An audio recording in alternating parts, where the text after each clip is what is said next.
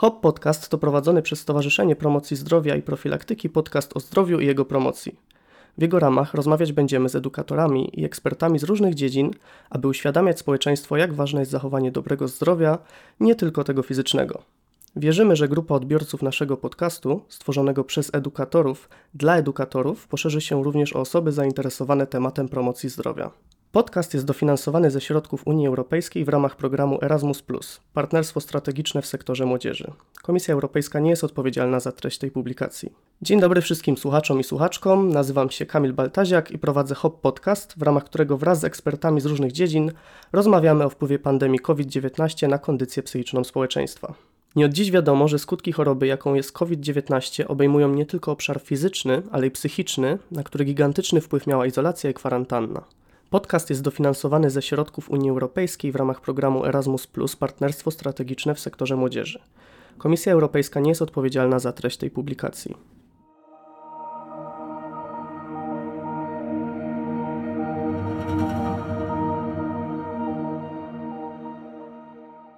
Dzisiaj jest w studio z nami dr Wojciech Sołtys, kierownik oddziału psychiatrii w Wojewódzkim Szpitalu Specjalistycznym nr 4 w Bytomiu. Dzień dobry. Dzień dobry Państwu. E, na sam początek chciałbym zapytać, jak wyglądała praca na oddziale psychiatrycznym w obliczu pandemii COVID-19? Ach, to jest bardzo ciekawa opowieść, e, ponieważ jak wszyscy pamiętamy, na samym początku tej pandemii to myśmy walczyli zasadniczo z końcem świata zalewały nas obrazy zwłok pokotem układanych na stadionach, prawda? Nikt nie wiedział, co to jest za choroba, a wszyscy baliśmy się, po prostu baliśmy się. No psychiatria w obliczu tej pandemii stanęła przed dużym wyzwaniem, ponieważ nie tylko ci chorzy wymagali, e, tak jak wszyscy chorzy na COVID-19, pełnej izolacji, postępowania epidemicznego, leczenia często tlenem, sterydami, e, czyli po prostu leczenia COVID-19, ale nie potrafili też, tak jak chorzy bez zaburzeń psychicznych przestrzegać tego całego reżimu, czyli e, no zdawało się, że oni wyrywali tlen, tak, potrafili, nie wiem, palić papierosy, nie potrafili wyleżeć w łóżku.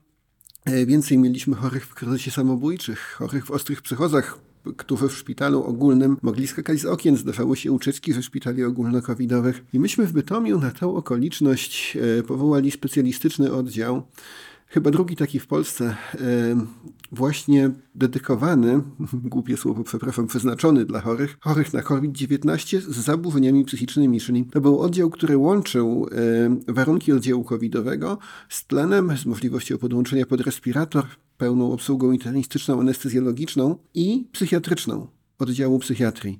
Szczegóły trudne, bo dla nas psychiatrów przyzwyczajonych do pracy z innym rodzajem kryzysu, e, nagle e, praca z chorym umierającym, z chorym dławiącym się, to była trudna praca, ale powiem tak, e, zasadniczo bardzo wielu ludziom udało nam się pomóc. Trwało to dwa lata, dwukrotnie byliśmy powołani do funkcji takiego oddziału. I ym, poza zupełnym szczytem tej pandemii, kiedy to stanęło w służbie zdrowia wszystko, udawało nam się rozładowywać okoliczne szpitale psychiatryczne, czyli gdzie był COVID, przekazywano go do nas. Po wyzdrowieniu pacjent wracał do tego szpitala, z którego był wzięty, więc no udało nam się, że tak powiem, byliśmy w samym centrum wydarzeń. Mhm. Chciałem również zapytać o projekt dotyczący stworzenia mm, Centrum Zdrowia Psychicznego. Jaka jest jego geneza, zasięg i na jakie potrzeby on odpowiada? Hmm. To tutaj w Szydrawskich Górach powinniście wiedzieć najlepiej, bo tutaj już działa całkiem sprawnie takie centrum e, pod patronatem kliniki, prawda, tam na ulicy Pyskowickiej. E, my w Bytomiu mamy 140-tysięczną populację i e, ideą centrum jest to, że to psychiatria wychodzi do potrzebujących, a nie tyle zamyka się w tych czterech ścianach oddziału, jak to się mówi naukowo azylowego, prawda, zamkniętego i czeka na kryzys. Centrum Zdrowia Psychicznego jest, nie boję się tego powiedzieć, rewolucją e, w podejściu do kryzysu psychicznego. E, my już nie mamy się wstydzić zaburzeń psychicznych, to jest choroba jak każda inna. Kiedyś na przykład w kardiologii Mówiono się tylko o leczeniu, nie mówiło o profilaktyce, prawda? Czyli jedliśmy to golonko, ten schabowy i w ogóle zapijaliśmy to piwem, popalając papierosami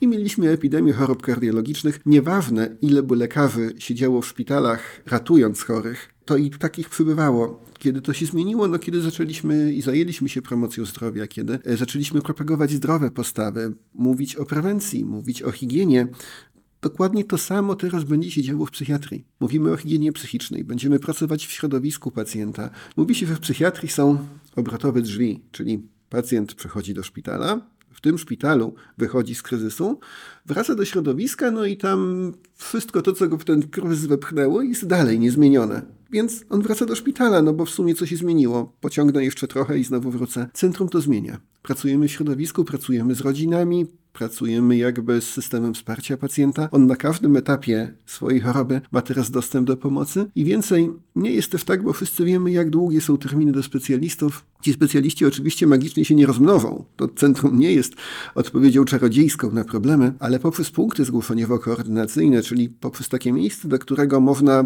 bez skierowania i z ulicy w cudzysłowie przyjść, i zasięgnąć porady, będziemy mogli e, tych pacjentów podzielić na tych wymagających natychmiastowej pomocy, czy też tych, którzy mogą trochę poczekać i na tej zasadzie żadna osoba dotknięta kryzysem nie będzie już trzy miesiące czekać e, na sytuację, w której przecież na pomoc może być już za późno. Mhm, taki triaż psychiatryczny. Troszkę tak na samym początku.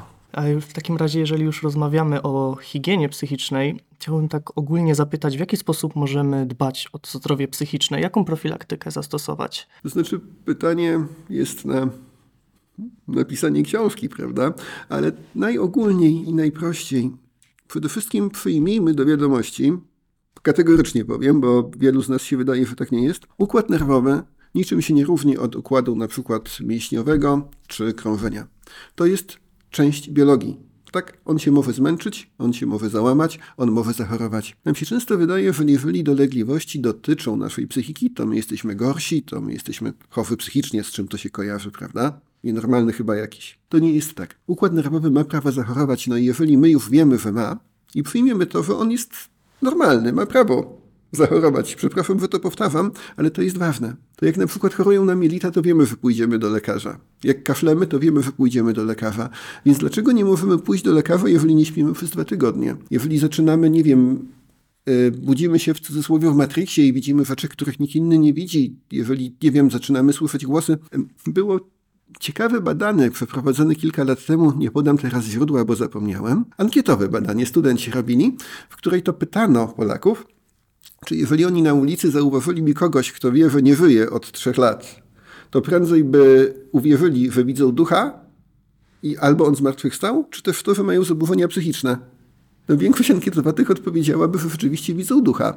Tak bardzo boimy się przyznać, że nasze oczy też mogą nas wprowadzić w błąd. Tak? To jest właśnie to, e, że choroby psychiczne są objęte tabu. My się boimy tej psychiatrii. Więc pierwszą rzeczą w higienie psychicznej w ogóle mamy psychikę, mamy układ nerwowy, może zachorować. Druga sprawa, jeżeli cokolwiek nas niepokoi, e, w tym zdrowiu psychicznym, nie bójmy się pójść do tego specjalisty. Centra zdrowia psychicznego to właśnie umożliwią. W tym punkcie zgłoszeniowo-koordynacyjnym będzie można pójść i zasięgnąć takiej rady. Wiemy, że no, tak jak no jeżeli dbamy o swoje zdrowie, jeżeli, nie wiem, na przykład o dietę, no to będziemy dłużej zdrowi, ale musimy troszkę wiedzy w tej materii zaczerpnąć, prawda? Wiemy, interesujemy się zdrowym odżywianiem, zdrowym trybiem życia. Zewsząd też media nas bombardują tymi wszystkimi kwasami omega-3 i czym tam jeszcze. E, w psychiatrii też mamy dostęp do wiedzy, czy w formie takich podcastów, czy w formie książek, czy w formie programów telewizyjnych, tak? Czy wystarczy poszukać na internecie o objawach depresji. Jakby ta wiedza jest dostępna, nie bójmy się z niej korzystać. No jeżeli będziemy o coś dbać, to to tak szybko nam się nie zepsuje. A żeby nie dopuścić do kryzysu, bo na razie to musieliśmy tak po pierwsze przyznać, że ten układ nerwowy może zachorować, po drugie, że nawet przed dostępem do specjalisty możemy sami poszukać wiedzy o tym, co się dzieje, a po trzecie zasadniczo powinniśmy zobaczyć, co zrobić, żeby go nie przeciążać, czyli każdy z nas no, ma trochę taką strefę komfortu, czyli sytuację, w której czuje się dobrze. Tak łatwo to sobie powiedzieć, to w strefie komfortu i tu mam zielone światło, jest mi dobrze, dobrze śpię, nie czuję trudności i mamy strefę paniki. Czyli to jest takie czerwone światło, w którym jest mi koszmarnie źle, nie mogę spać, walczę sam ze sobą, yy, czuję, że coś jest nie tak. Między nimi jest takie żółte światło, czyli organizm, kiedy wchodzimy do tej strefy paniki, ze strefy komfortu, będzie nam dawał znać, że coś się dzieje. To coś to może być kołatanie serca, bezsenność, wahanie nastroju. Ktoś może nam powiedzieć, że zachowujemy się inaczej niż zwykle, a spadek apetytu albo nadmierny apetyt. A może to być uciekanie w nałogi, pije alkohol i tracę nad tym kontrolę więcej niż zwykle. milion rzeczy może się zdarzyć. Nauczmy się rozpoznawać je jako zwiastuny kryzysu. No jak, nie wiem, naciągnąłem sobie nogę, bo za długo trenowałem, to wiem, że coś się dzieje, pójdę do ortopedy. W momencie, jak zauważę u siebie sygnały zwiastunowe tych zaburzeń psychicznych, też mogę przyjąć, że coś się dzieje. Mhm. W takim wypadku, gdy na przykład odczuwam kołatania serca, jak mogę odróżnić, w którym momencie udać się do kardiologa, a w którym momencie do psychiatry? Zwykle chowy kardiologiczni y, to są chowy już z wywiadem leczenia, tak? To są chowy wcześniej chorujący na serce i samo kołatanie serca wbrew pozorom bardzo rzadko jest przyczyną, znaczy jest objawem choroby serca. Jeżeli towarzyszył mi stres, jeżeli w moim życiu dzieje się coś złego, jeżeli świeci się to żółte światło, prawda, o którym mówiłem, no to wtedy zauważmy, że układ nerwowy w ten sposób buntuje się, bo te objawy nerwicowe, somatyzacje, kołotania serca, różne prężenia, mówimy parestezję, często bóle głowy, takie silne obręczowe bóle głowy, często zaburzenia żołądkowo-jelitowe, to wszystko jest to żółte światło, które daje nam układ nerwowy i które mówi, Jestem wyciążony, nie jest mi dobrze. Coś w tym życiu dzieje się takiego, co doprowadzi mnie do kryzysu. E, wspomniał Pan o tym, żeby nie bać się problemów e, w związku z układem nerwowym, żeby nie bać się pójść do psychiatry. E, mi się wydaje, że to może być też problem z dużą stygmatyzacją, jakim, jaką spotykamy się w Polsce. Czy Pan spotkał się z problemem stygmatyzacji wśród osób chorujących? Mówiliśmy już o tym i tak rzeczywiście stygmatyzacja jest e, bardzo dużym problemem, e, nie tylko zewnętrzna, czyli my nie tylko boimy się tego, jak inni nas ocenią, ale problematyczne jest to także, jak sami siebie oceniamy, tak? Bo my nie dajemy sobie prawa do zaburzeń właśnie w obrębie układu nerwowego. Jeszcze palicho, jak to jest padaczka, prawda? Czy udar, czyli taka gruba neurologia. Ale przecież psychiatria to co to jest, co to za układ? Wiemy, zawał serca to serce, ale psychika no że to są zaburzenia układu nerwowego, to mało kto powie, prawda? Nam się wydaje, że ta psychika jest jakaś inna, w szczególny sposób, e, albo to uprzywilejowana, albo też inaczej wyklęta, no bo przecież jeżeli mam zaburzenia ze strony funkcji układu nerwowego, bo psychika jest najwyższą funkcją układu nerwowego, no to jestem nienormalny, głupi, opętany, nie wiadomo jaki jeszcze coś, nie mam piątej klepki, no jakkolwiek możemy przytoczyć tą stygmatyzację, to pewnie każdy z nas ma milion określeń na ten temat. Jak walczyć ze stygmatyzacją? No to właśnie robimy, tak? Mówiąc o tym teraz, właśnie z nią walczymy. Zaburzenia psychiczne to są po prostu choroby. To są choroby, to są też stany fizjologiczne, zmęczenie. E, jeżeli my będziemy je nazywać i będziemy o nich uczyć, to wtedy ta stygmatyzacja zniknie. Natomiast jeżeli nie będziemy o nich mówić, będziemy ukradkiem się śmiać, tak, może mu coś odwaliło, tak, a tam, no to tym samym przyczyniamy się do podtrzymywania tych stygmatów i to jest kwestia codzienna to codziennie śmiejąc się z kogoś, kto na przykład płacze, a tam głupi jest, pewnie ma depresję, przyczyniamy się do utrwalania tych stygmatów. E, a co sądzi Pan o obecnej kondycji psychicznej młodzieży w kontekście pandemii COVID-19? Jak to wpłynęło na ogólną kondycję? Tutaj mówię o młodych głównie. E, czy zauważył Pan jakieś zmiany po pandemii? Izolacja, kwarantanna, jak to wpłynęło? To znaczy, to jest bardzo ciekawy temat. No, to początek powiem, że mamy tak zwany piętrowy kryzys, jeżeli chodzi o e, zwłaszcza ludzi młodych, ponieważ w tym czasie, kiedy najbardziej potrzebowali stabilności, e, także i interakcji społecznych z rówieśnikami, z nauczycielami, zostali tej stabilności pozbawieni, a z tego COVID-u wpadli zaraz wojny na Ukrainie, tak? I tak naprawdę osoby młode, wychowane w bardzo bezpiecznym i przewidywalnym świecie, w przeciągu paru lat wylądowały w całkowicie innym świecie, świecie, w którym nawet dorośli sobie nie radzą, tak? Świecie nowym dla nas wszystkich, w którym de facto, czy ktoś jest autorytetem? To aktualne pokolenie nas, rodziców, to tak samo dopiero wchodzi w tą nowość. Nie wiemy, nie, nie, nie, jesteśmy w stanie wam powiedzieć, co z tym zrobić, bo przecież sami nie wiemy. I dla osób młodych, co widzimy zarówno w kryzysie psychiatrii dziecięcej, jak i ja jako psychiatra dorosłych widzę codziennie wśród pacjentów, którzy kończą 18 lat, no i magicznie już nie są dziećmi, tak? Ten jeden dzień to już do psychiatry normalnego. Jest, i nie boję się tego powiedzieć, wielki kryzys. Tych pacjentów jest mnóstwo. Mamy epidemię zaburzeń lękowych, epidemię depresji wśród osób młodych, no takich depresji, które wcześniej według piśmiennictwa występowały u 50-latków. Mnóstwo prób samobójczych, samouszkodzeń. E, ogromną plagę uzależnień. Więcej, przez tę izolację i jakby to załamanie struktury dotychczasowego funkcjonowania mamy plagę zaburzeń osobowości, czyli osoby w trudnej sytuacji, które najbardziej potrzebowały pomocy, z racji tych wszystkich izolacji nie mogły tej pomocy znaleźć, ani u psychologa, ani przecież nie bójmy się, po pozamykanych przechodniach do psychiatry dziecięcego trudno się dostać dzisiaj, no w momencie pandemii to było właściwie zupełnie niemożliwe. W związku z tym układ nerwowy osoby młodej jest szczególnie podatny na stresory. E, na tym etapie on jeszcze, będąc plastycznym, bardzo zmienia się pod wpływem sytuacji. I w tak trudnej sytuacji, e, no, wszyscy mamy teraz w tej psychice, jeżeli nie blizny, jeżeli nie rany, to na pewno blizny. Czyli można powiedzieć, że jesteśmy w kryzysie w tym momencie. Jesteśmy. E, I nie boję się tego powiedzieć, jesteśmy w kryzysie. Czy ma Pan jakieś przesłanie do młodzieży w dzisiejszych czasach? Na co zwrócić szczególną uwagę? No przede wszystkim, to ciekawe, mimo że wy macie naprawdę bardzo trudne czasy do bycia tą młodzieżą, to jesteście bardzo zdrowym pokoleniem w tym znaczeniu, że nie boicie się mówić, że coś jest nie tak. Nie boicie się tak bardzo tej stagmatyzacji i powiem tak trzymać. Mówmy otwarcie, tak między sobą, e, jak może nawet z rodzicami, specjalistami o tym, co dolega.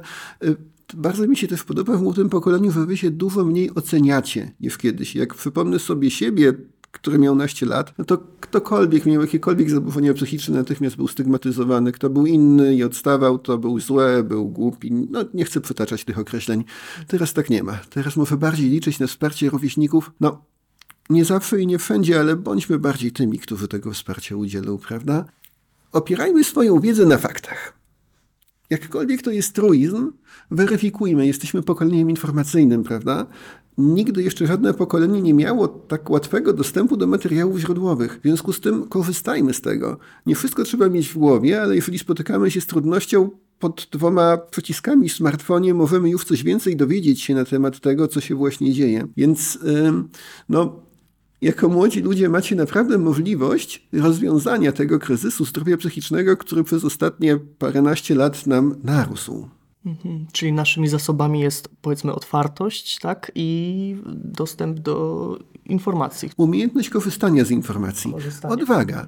Także kwestionowanie e, tych wszystkich stygmatów, e, kwestionowanie jakby tego, co wcześniej było, bo tak. E, staracie się dojść do tego, nie, nie boicie się jakby na nowo zadawać trudnych pytań i znajdować na nie odpowiedzi. To wszystko działa wyzwalająco. No, zwłaszcza w tematyce tak trudnej, jak zaburzenia psychiczne, tak? Więc wydaje mi się, że te wszystkie umiejętności bardzo Wam pomogą. Mhm. Na koniec chciałbym jeszcze zadać jedno pytanie, takie bardziej na rozluźnienie. Y, dlaczego taka specjalizacja?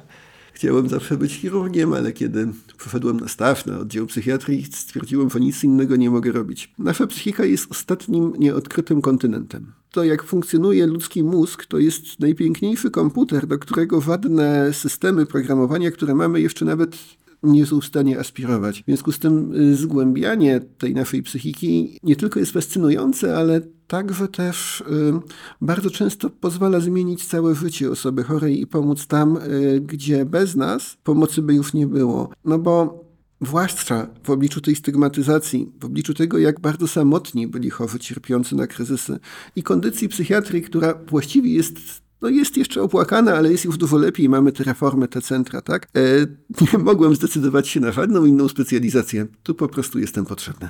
Rozumiem. Bardzo dziękuję panu za rozmowę. Dziękuję bardzo.